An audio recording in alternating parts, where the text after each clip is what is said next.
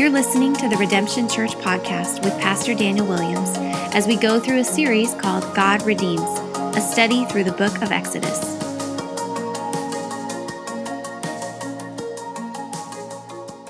We're about to open our Bibles and uh, worship God through our minds. So if you have a Bible, Exodus chapter 20. Exodus chapter 20, it's, it's a blessing to be able to worship Jesus with you in all of these ways. And I hope that you understand as you're coming to the church that you're seeing that following Jesus is more than just a Bible study or even a service. It's a life, and He is King, He is Lord, He is everything.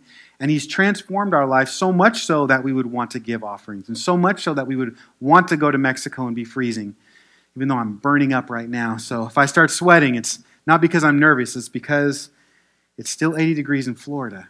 What's the deal? Can we ever get a winter here? I mean, geez. Um, all right. Okay, so let's start, right? Just give me a recap. I just sometimes mentally have to do this just for those watching online, those that are new, and even for me, it's really helpful to understand the context of the Bible when you study the Bible. I really recommend you always study through books of the Bible so you get that context and understanding. We've been studying and journeying through the book of Exodus uh, in this great adventure. And we're in this section of the book where God is speaking to Moses, the leader, to give direction and guidance to the nation of Israel, the Ten Commandments. Okay? Ten words, actually, the Bible talks about these, these commandments, these imperatives. And we're actually going to look at only one of them tonight because that's about as far as I can get. And it's a lot to, to, to unpack and to study. But these commandments were given to the nation of Israel by God, and we need to understand and realize out of love. These were boundaries. Do not do this, do not do that. But God, the Creator, loves His people and He actually gives boundaries. He's guiding the nation, giving them direction, and as a people, they're able to follow His ways, and as they do, He promises in His covenant a blessing. Just as we, as followers of Jesus, when we follow Jesus' ways, we're blessed. We're actually served in that way. God knows what to do, how to do it, and He directs us. And so don't lose sight of this that God is now descending on Mount Sinai, the Shekinah glory. Everyone's freaked out of their mind, like this is a real event that's taking place, and God literally has descended and come down to give the nation light, guidance, direction. And it made me re- remind me of the words of Jesus in John chapter 8, verse 12. Jesus, as he came down to the world, as he descended to meet people, he said, I am the light of the world, and whoever follows me will not walk in darkness, but will have the light of life. God is one that, that gives life, and our Father, God, the Creator, sent Jesus to give light to give eternal life, to redeem, and his radiance is the exact radiance of God is found in Jesus and his glory. He's the exact imprint, Colossians and Hebrews say. And so God descended being God with us, Emmanuel, out of his love. Just like when we think about the gospel, why did Jesus come? Because God loves us. This is the still same God that loves people and is saying, do this and don't do that. Sometimes we think rules are a killjoy, but actually we're going to see rules bring freedom in the way that he directs his people and even in these commandments. And this is why it's so important. We're asking these two questions as we study through this text of commandments. What does this mean? We, we're in a day and age now, we actually have to ask this question with morality of what does this actually mean? There's the right and the wrong way. Well, let's not look at culture, our experiences, our upbringing. What does the Bible say about this truth? And then we have to say, what does this commandment, our command, teach us about God. And so tonight we're going to learn that God values faithfulness, sexual purity, and forgiveness. And so we've been continually being reminded of you all as we're venturing through this law that there is a great guilt that comes upon the law. Because we are all guilty and fall short of God's glory. But the law teaches us that there is great grace because God has come down and He ascends and He wants to know us. And the law teaches us that we need God. We need God. These morals, these rules, they aren't, aren't bad, but rather we are bad. There's something conditionally inside of us. Sin has broken us, and we fall short of that glory. And so there's a consequence of sin. The law was never intended to save us by doing this, doing this, doing this, and then we're good. The law was intended to show us a standard to show us we need someone who's greater than us, God Himself. One commentary when I was studying Tony Merida, he said this The law drives us to Jesus for forgiveness and a new heart. And the Spirit then empowers for obedience. An overflow, it's an order. You have to understand that. Because many people feel condemned, but then they don't look to Jesus when Jesus said, There's no condemnation to me. I understand that you're broken, but I love you still. Isn't that amazing that God still loves us? And so he's giving the law so that way we know that we need him and we humble ourselves because, man, he pours out his grace to those that are humble. But if we walk in pride, think we could do it all ourselves and don't need the Spirit of God, he's going to oppose us. And that's where the problem lies. So this is really a good case study for us all today, thousands of years later, to look at this nation to see how God interacted with these people and to say, man, it's not just those people. This is all people and this is us. We rebel.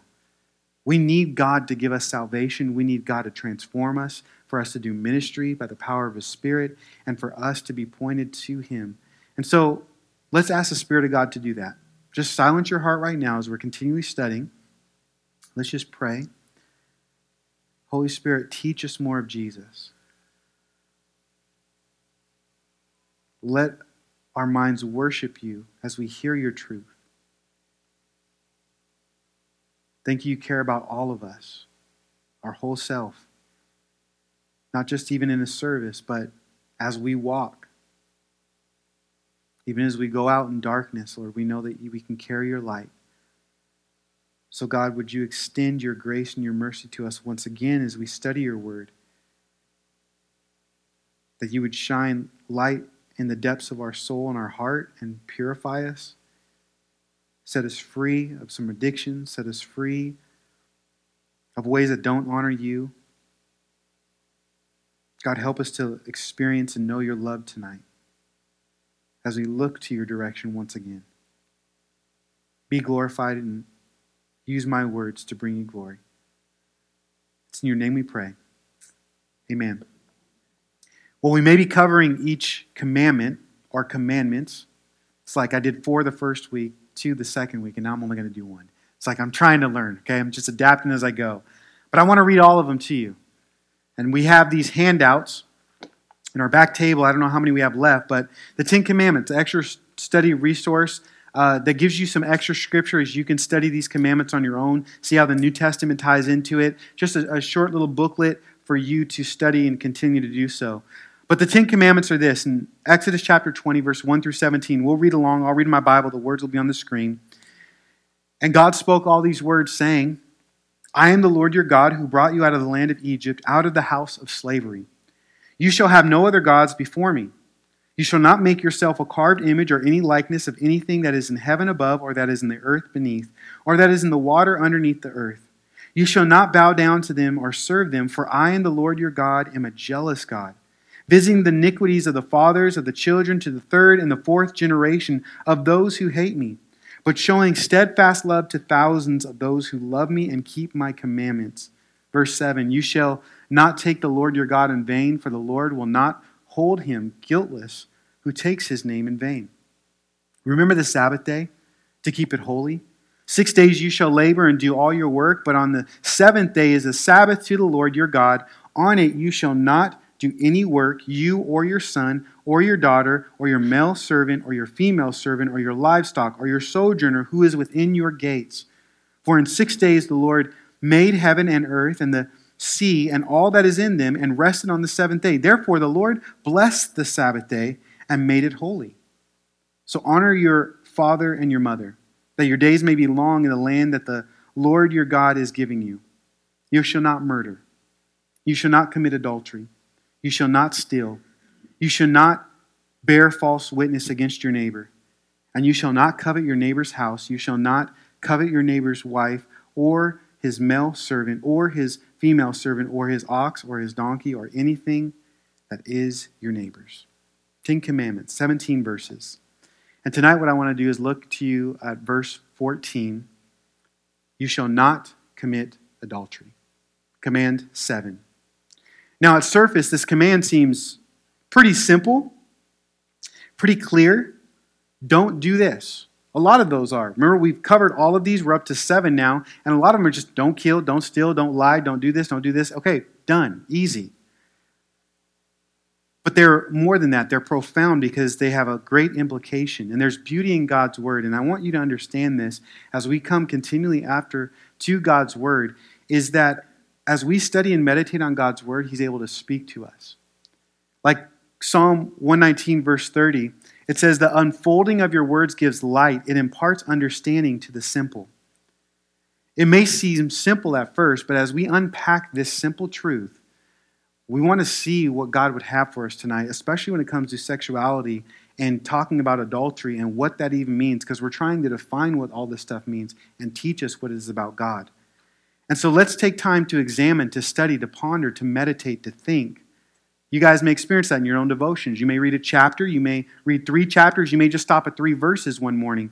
And so, as I'm studying and as I was praying, I got one verse. Command number seven no adultery. No adultery. This command teaches us that we are to be faithful to our spouse and should only be sexual uh, intimacy, uh, intimate with them in marriage. Now, on your handout that we gave you, it actually says marriage vows made before God should be kept in spite of difficulties.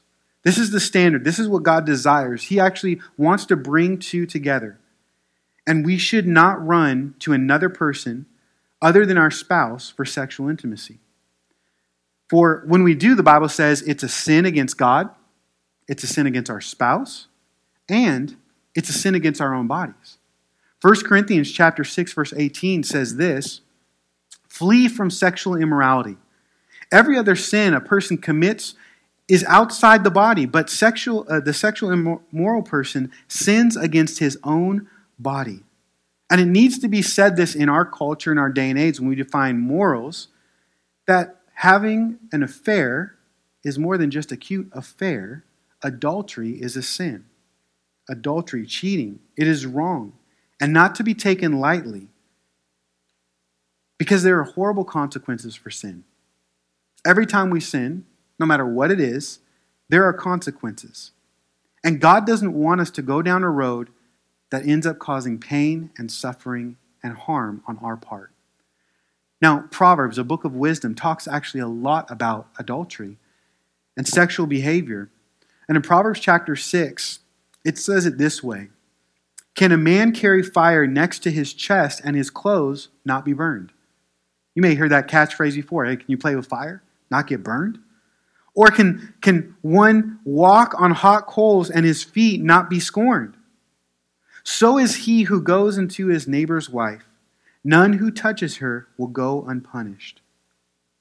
When you commit adultery, it's like you're playing with fire. It's not contained like in a fireplace, but it's wild. There's no rules, there's no boundaries. There are consequences for those actions. And the Bible says it's dangerous, something that you shouldn't do because you will get hurt and you will get burned. In fact, it goes on in verse 32 of that chapter. It says, He who commits adultery lacks sense. He who does it destroys himself. So again, God gives this command out of love, not because he's a killjoy. Let us not forget what the Bible says, Him being creator and we are creation, that God actually created male and female. That God actually created a thing called marriage and sexual intimacy.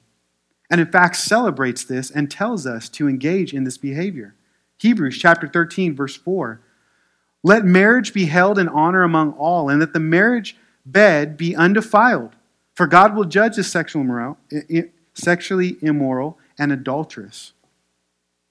Sexual intimacy should be between one man and one woman for life in a covenant relationship of marriage. That's what the Bible teaches.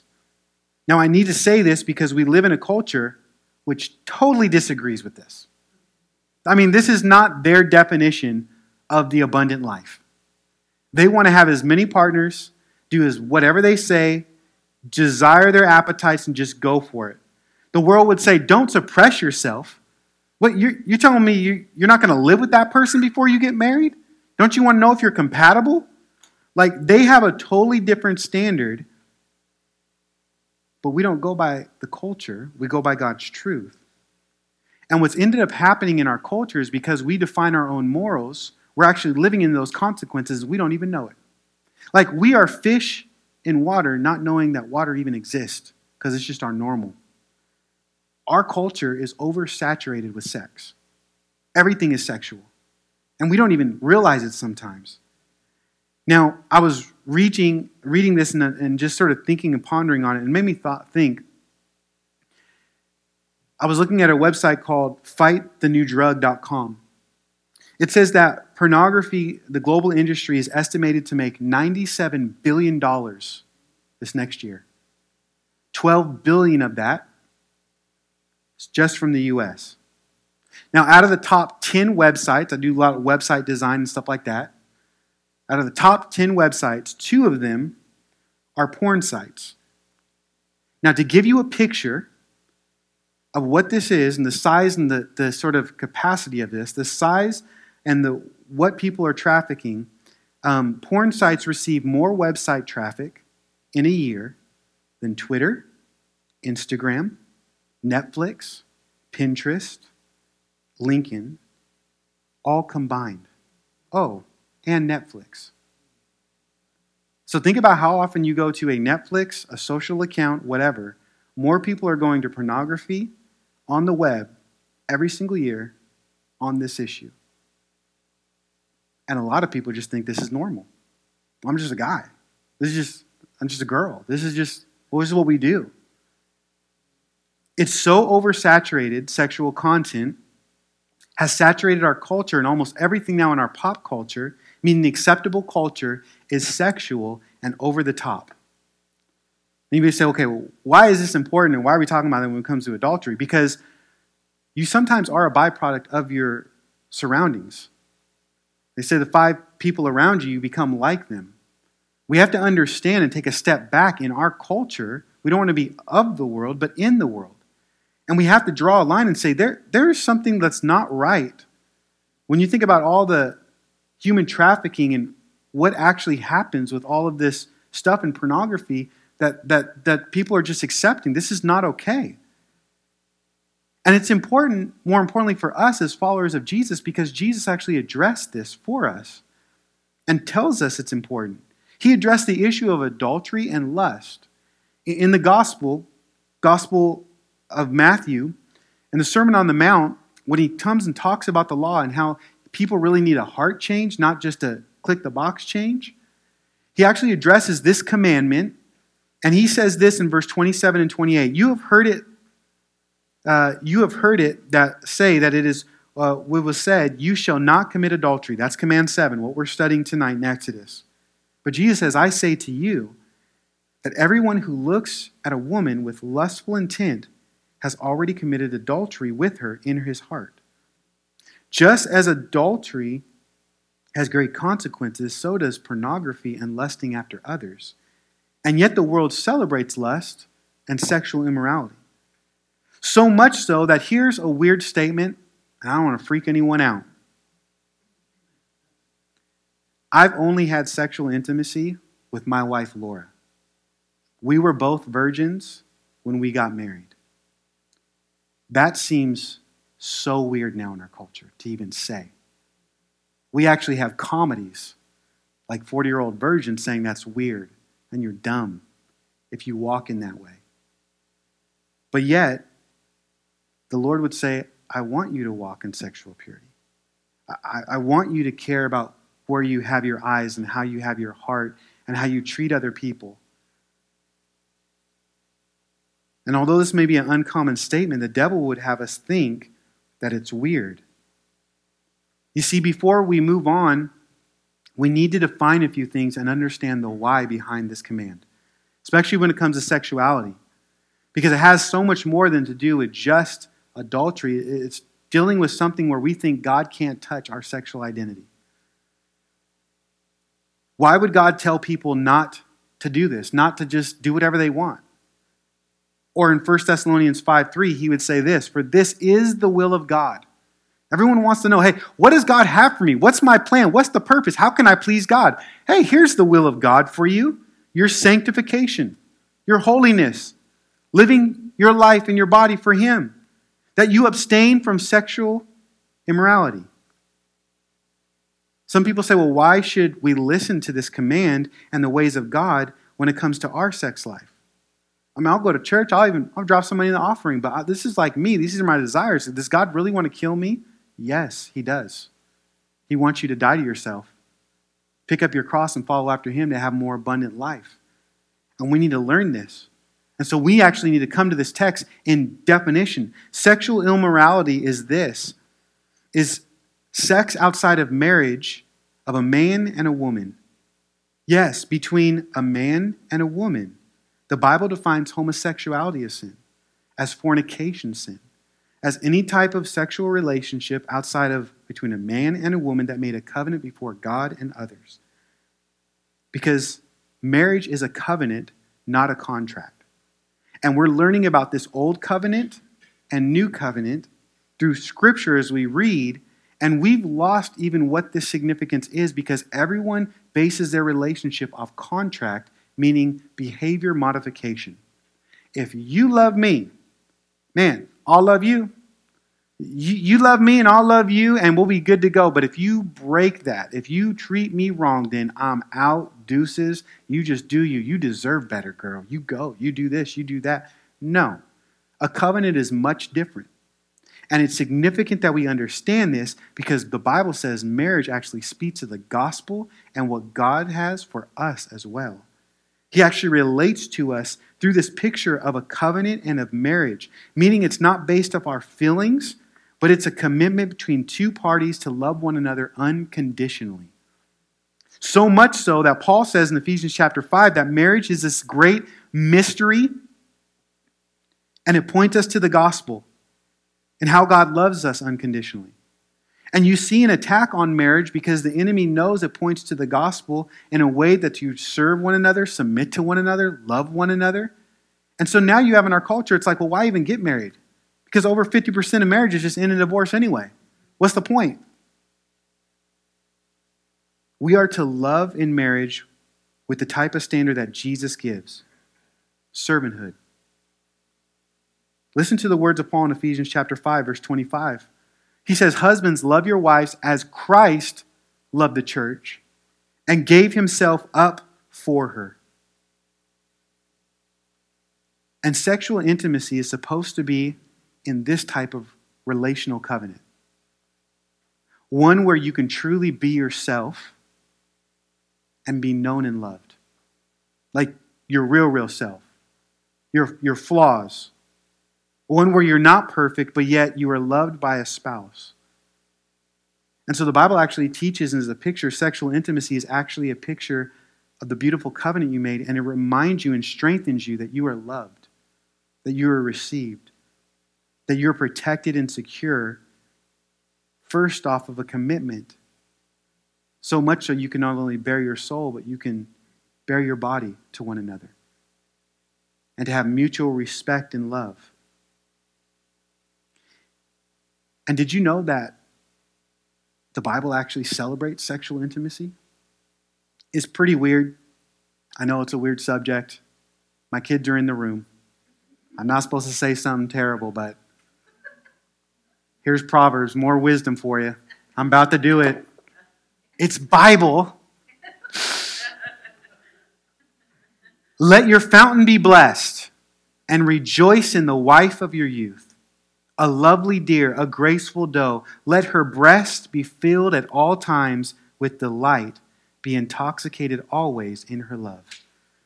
That's right. I just read breast in the Bible. I'm just saying.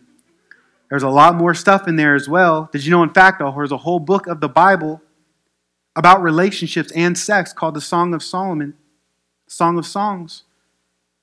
I know some people get very uncomfortable talking about sex in church, but let me just tell you, everyone's talking about it.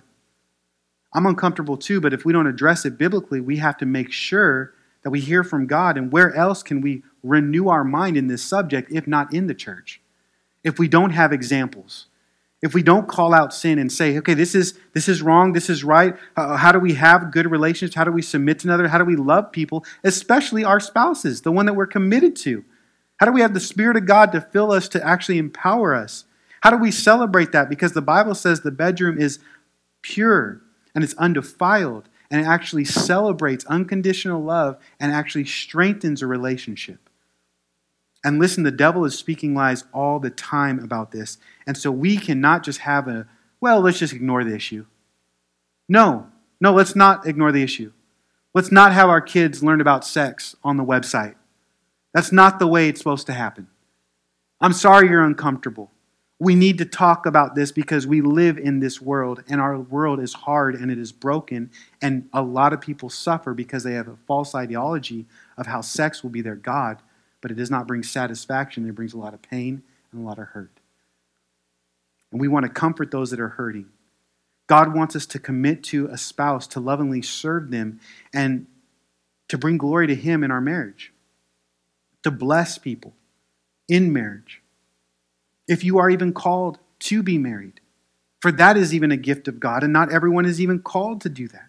Now, can you imagine what a marriage would look like if two people tried to outserve one another? Or, or when they're submitting to one another, like Ephesians 5:21 says. It's pretty amazing. It's pretty awesome. God does give us direction because He wants to bring blessing and light in this situation, in our sexuality, in our marriage. And He's saying, do not do this or go this way because there's something greater for you over here. Yet, we see that in marriage, it really reveals our heart and our flaws, just sort of like the law. It's sort of lame. You get two people together, they have two different ideas, two different backgrounds, two different cultures it reveals a little something about you and about others. You actually learn sanctification, the process of loving someone right then and there, because no one is perfect, and we don't love perfectly like God does. We're two sinners becoming one flesh, and this creates problems, friction, pain, even at times. But that's where God meets us, right? In our pain, in our brokenness, in our marriages. We're sinners saved by grace, but yet we see God with us, Emmanuel coming down to Moses, Jesus coming down to the earth. Don't ever, ever underestimate how God comes down to your problem and to your pain. To your weakness, He is strong. He wants to meet you as you see your great need, as you see your imperfections, as you see the problem. God uses marriages to sanctify us, to give us practical application, to love practically. He doesn't want us to get divorces because he knows that that's not a part of a covenant. That's a contract. You need to commit and stay. And the only way that you're able to do that is through the power of the Holy Spirit, is by going to him for help to love other people. Remember the whole commandments in the order? First, we love God, and then we're able to love people. If we neglect our relationship with God, we're not going to have a great marriage. We're not going to have great relationships. And we even see, starting in the home, it's supposed to foster and com- create the community to the society, to the culture. Just like how people are to honor their parents, so you can learn authority and do those things.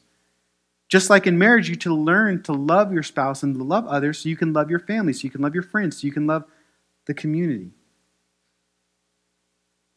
But yet, in our flesh, when we have problems, what do we want to do? Escape.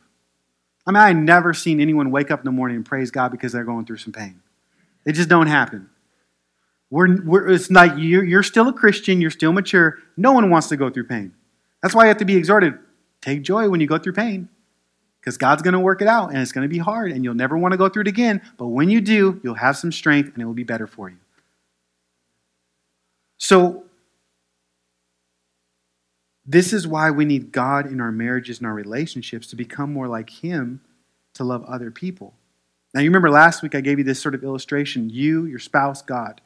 I talk a lot about this because in my mind it's just a visual picture. It's important for me because most people want a great um, uh, horizontal sort of relationship, but yet they neglect their relationship with God, vertical.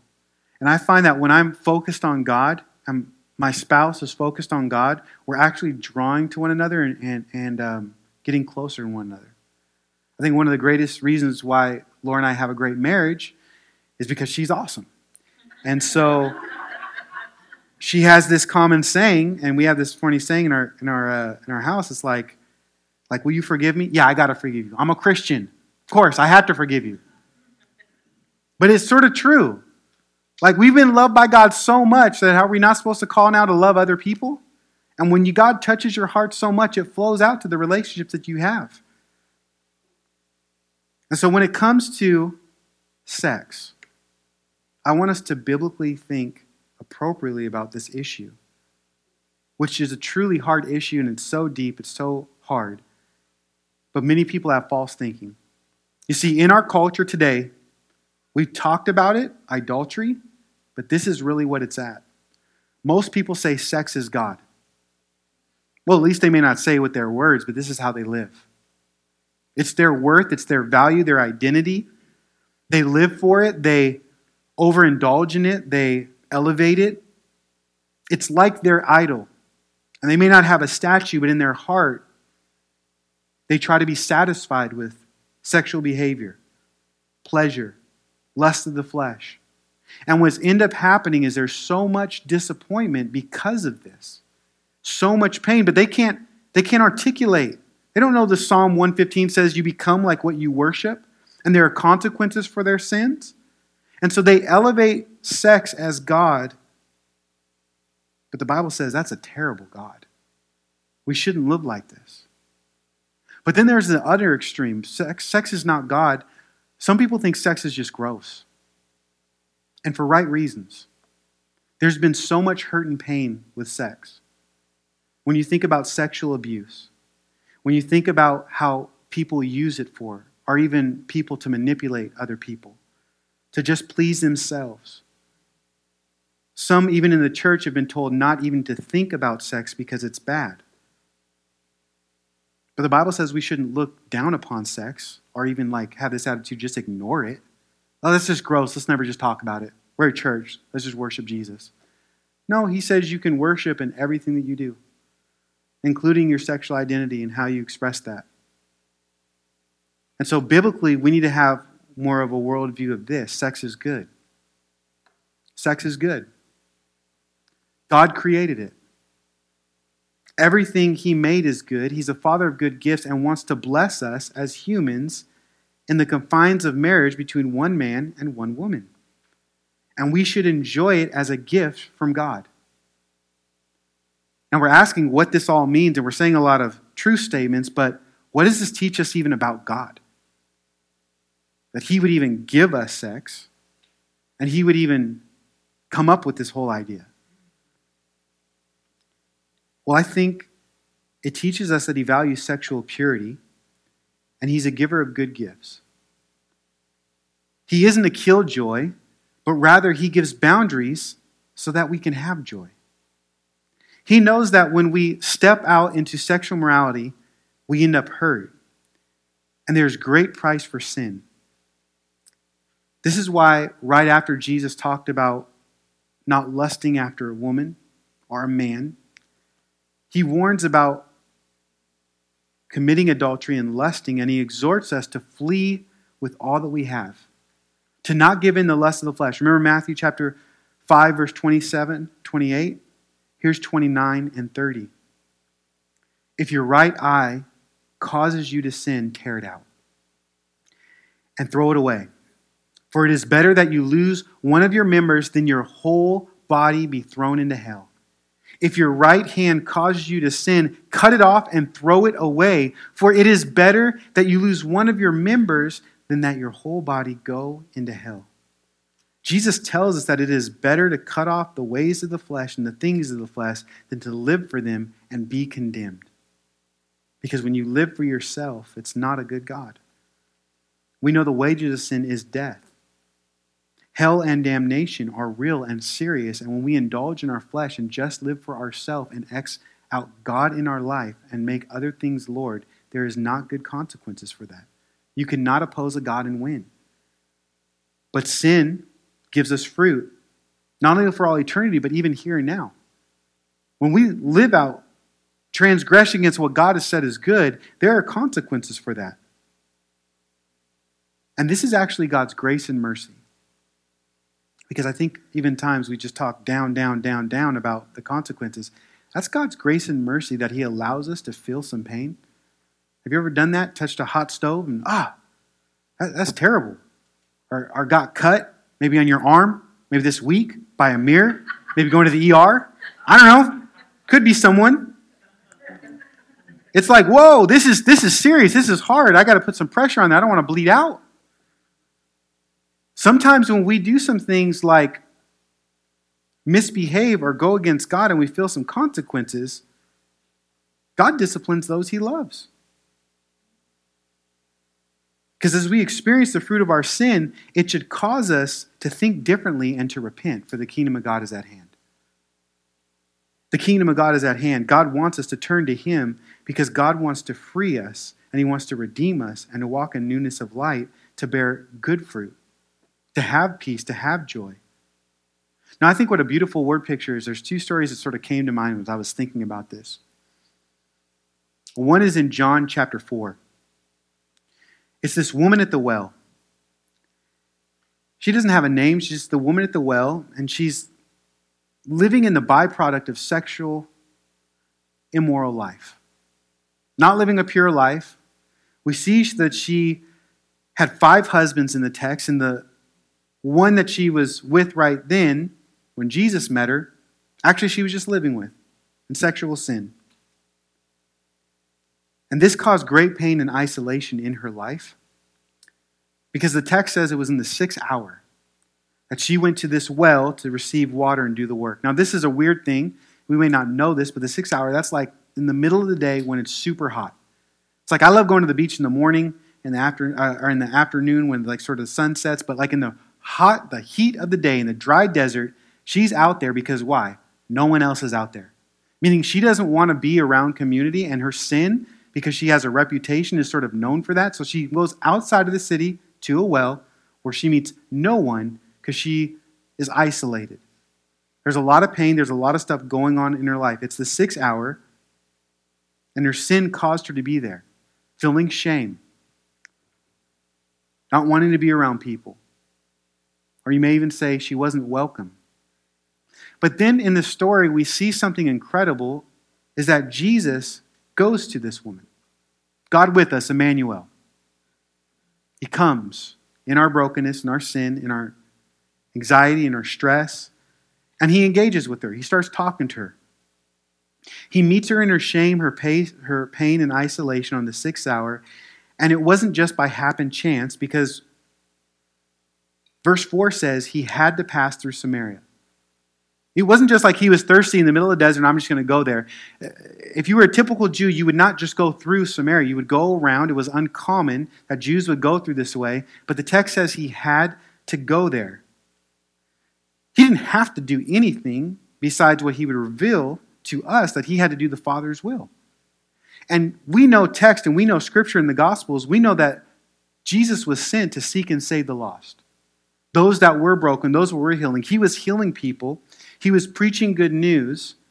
And so he had to go through this place to meet this lady because he was full of great compassion for her. He has great compassion for the lost, the hurting, the broken, those that even would do things that cause weight of sin on their life and deserve it.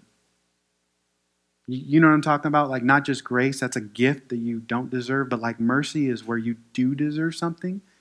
And God is a God of mercy where He even meets you, even when you blow it, when you fail, when you're addicted. And it's weird because He wasn't mad at this lady when He met her. Even though clearly she was in sin, she was living in pain, we see the heart and the posture of Christ as being compassionate with her a friend of sinners, coming to save. I think too often times in our culture in the church, we get this often so wrong as followers of Jesus. Even when we think about this command, we preach, don't do this, don't do this, don't do this. Rather than preaching, He forgives, yes, He loves, there's mercy for you, there's good news, compassion. The Holy Spirit does a really good job of convicting people of sin, He says and pointing people to Jesus. You don't got to be God, the Holy Spirit. You can give the word to the Holy Spirit as you've been commanded to, preaching the good news, saying that there is one that can forgive.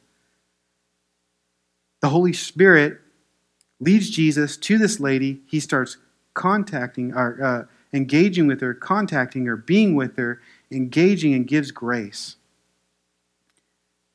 And I think people oftentimes they forget that sin has real consequences.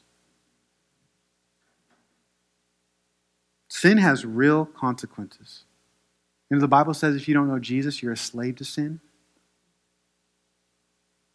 Even Paul, who is a Christian, said, I really don't want to do that. But then I end up doing it. I really don't want to do that. So why in my flesh do I keep on doing this? There is a war in our life where we want to walk in purity, but we just can't do it. And we do blow it, even as Christians. But yet, this is where Jesus is right at, in the middle of someone going through it.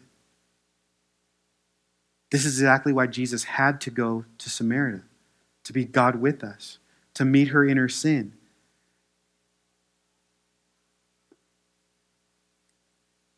And so he tells this woman, who's clearly in sin and blown it, in verse 10.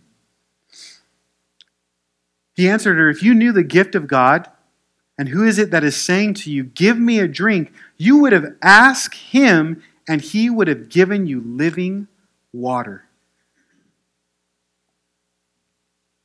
Living water, we know, is a term for the Holy Spirit. If you would have known, you would have asked for me, the Spirit of Christ, to be satisfied rather than the going after all this stuff, having your identity in all this sexual morality and all this consequence. You know, if people only knew, if they only knew how good God really is, if, if they only know how great his love is, how he forgives, how there's no condemnation in him. Romans chapter 10, verse 14 and 15 exhort us as believers that experience his love, say, How then will they call on him whom they have not believed? And how are they to believe in him whom they have not heard? And how are they to hear without someone preaching? And how are they to preach unless they are sent? As it is written, How beautiful are the feet of those who preach the good news. Let us not forget that as the Father sent Jesus, Jesus so sends us to preach good news to people that are broken, not to condemn, but to point them to Christ so they aren't condemned. This is exactly what he is doing. He's going to tell her, and he said, Listen, if you even knew the love that I have for you, the compassion, what I'm going to do on the cross to forgive and die for your sin, because he truly satisfies. If you would have known, you would have asked me. We all can be satisfied in Jesus and his ways, even in the teachings about sexual purity. And so he saves us from the pain of adultery, lust, divorce, by giving us guidance in life and saying, don't do that. Your sin is great, it's powerful. And what's crazy about this story is we should have a mind that is just blown by God's grace in this situation. I don't know if you know the story, but in verse 27, the disciples, they come back and it says they were marveled that he was even speaking to someone like that engaging with her, talking with her, offering her truth and hope and life, we should be marveled at how God forgives us. That He would even come in our brokenness and offer us living water and forgiveness and redemption. And you know, she found that, went back to the city, and started preaching to everyone she knew, not because she had to, but because she got to because she's she experienced. This is the man that, that knew everything about me. He, he's the one, the Messiah, the one that worships in spirit and in truth. He can do all things. I find when you actually meet Christ, you have a great, powerful testimony. Oftentimes, as religious people, we want to act like we're not sinners when we really are. We don't experience God's love because we haven't revealed that to Him and have His light come into our lives. In certain areas, we want to hide, but the Bible says there's confession or there's healing when we confess our sins to one another. We need to actually bring these things to God. We should be marvel, we should marvel at what happened on the cross that God Himself made Jesus, who knew no sin, to be sin for us, that we might become the righteousness of God. Now we're no longer slaves of sin, but the Bible says we can be slaves of righteousness, being empowered by His Spirit and being effective and fruitful to minister to others, just like this lady who was bound in sin met Jesus and then went to go be used by God and took the whole city and town with her.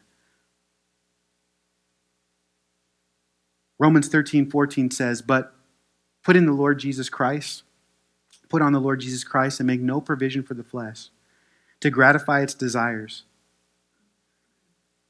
Christian, you need to continue to put on Jesus and go to Him to be satisfied as your living water and not sexual immorality. You have the decision to make. You can choose, you can ask, you can fight. You don't just have to get knocked over by sin. Sin is real, but God has freed you from sin, and He's directing this woman what to do, how to do it. He's directing these people in Israel what to do, how to do it. He directs us today what to do and how to do by the power of the Holy Spirit. He, we have His Word, and we can ask God for help in these things. We need to trust Jesus and follow Him and His ways in our sexual identity. Now, there's one last story when I think about the seventh commandment. As we sort of come to a close, do not commit adultery. Told you there was a lot in there. We know that the Bible teaches that adultery is a sin. And let me just tell you, I've seen the horrible side of sin. You may have experienced it yourself. It has severe consequences. It promises you a lot of fruit and then it lies. Anyone that's gone through a divorce knows that. And even in adultery, divorce is actually permitted when adultery happens in marriage. And it causes this great pain, Matthew chapter 5 verse 32. And so the law would actually say when you commit adultery, this command, you would actually be stoned to death. As a consequence, as a picture to show people how terrible sin was. Leviticus chapter 20, verse 10 says it. And there are other places in the law. And Jesus in the gospel is showing us who the Father is and the ways of God. He meets another woman. Again, we don't know her name. We only know her just as the woman who committed adultery. In John chapter 8, we see the Pharisees they knew this law, they knew this command. Leviticus chapter 20, verse 10, and yet they think they know God. And by now they know Jesus' character and his heart. And he was constantly forgiving people, healing people, loving people, loving the unlovable. Um, because he is the living word, he's perfect. And they were doing things that they couldn't do in their own strength. They had a whole bunch of check boxes, the Pharisees, legalist people. But yet, other people were following Jesus, not them. Because it wasn't coming from within their hearts. They were just trying to put on a persona, a personality, just trying to put on holiness, but holiness comes from the inside. Jesus is the Holy One, the perfect one, the living Word, and He's doing this, and so other people are following, starting Jesus, not them. And honestly, they're just mad. They're upset. They're jealous at this. So they try to trap him and they put him to the test. And the text says this The scribes and the Pharisees brought a woman who had been caught in adultery. Now we know this is sin. We know you shouldn't do it. The law would even go on and say there's consequences for sin, it's serious. And placing her in the midst, they said to him, Teacher, that was their word for Jesus this great teacher. Teacher, this woman has been caught in the act of adultery. Now, in the law, Moses commanded us to stone such women. So, what do you say? You going to give compassion? You're going to do truth? This they said to him, Jesus, that they might have some charge to bring against him. I want you to notice these religious people didn't care anything about this woman. The brokenness, the pain, the things that they were showing, uh, going through. Because obviously it's apparent they didn't bring the man. The law says you're supposed to bring both parties that commit. It takes two to tango. You know what I'm saying? This is just real. Where's the man? They don't care. They just are bringing this to break a test because they don't have compassion. They're, they're rule based. They wanted to elevate themselves over Jesus so they pointed out other people's sin rather than showing compassion. Be careful if you have a religious spirit like this, using the law to just point out other people's sin so that you can be higher than them. It doesn't lead to love and compassion, it's an outward holiness, it's not from within. And Jesus, in his wisdom and love, does something both to expose sin and to love this woman. He starts writing words with his finger on the ground. Jesus bent down and wrote with his finger on the ground. And they continued to ask him. And he stood up and said to them, Let he who is without sin among you be the first to throw a stone at her. And once more he bent down and wrote on the ground. Now, many scholars have ideas of what he said, but really, honestly, we have no idea what the words he said are. But we do know the text says it was the finger of Jesus. And he starts writing things on the earth, and it reveals to them some truth, some words, some language, and some communication. They weren't just exposing the women, the woman's sin, but whatever he was writing was exposing the sin of the religious. Because Jesus says, Well, you go ahead and throw the stone at her. If you're without sin, do it. So, whatever he's writing is not just to reveal her sin, but it's revealing their sin because now they're hesitant to even throw the first stone because he's giving some type of communication with his finger writing on the ground. It's a weird story, right?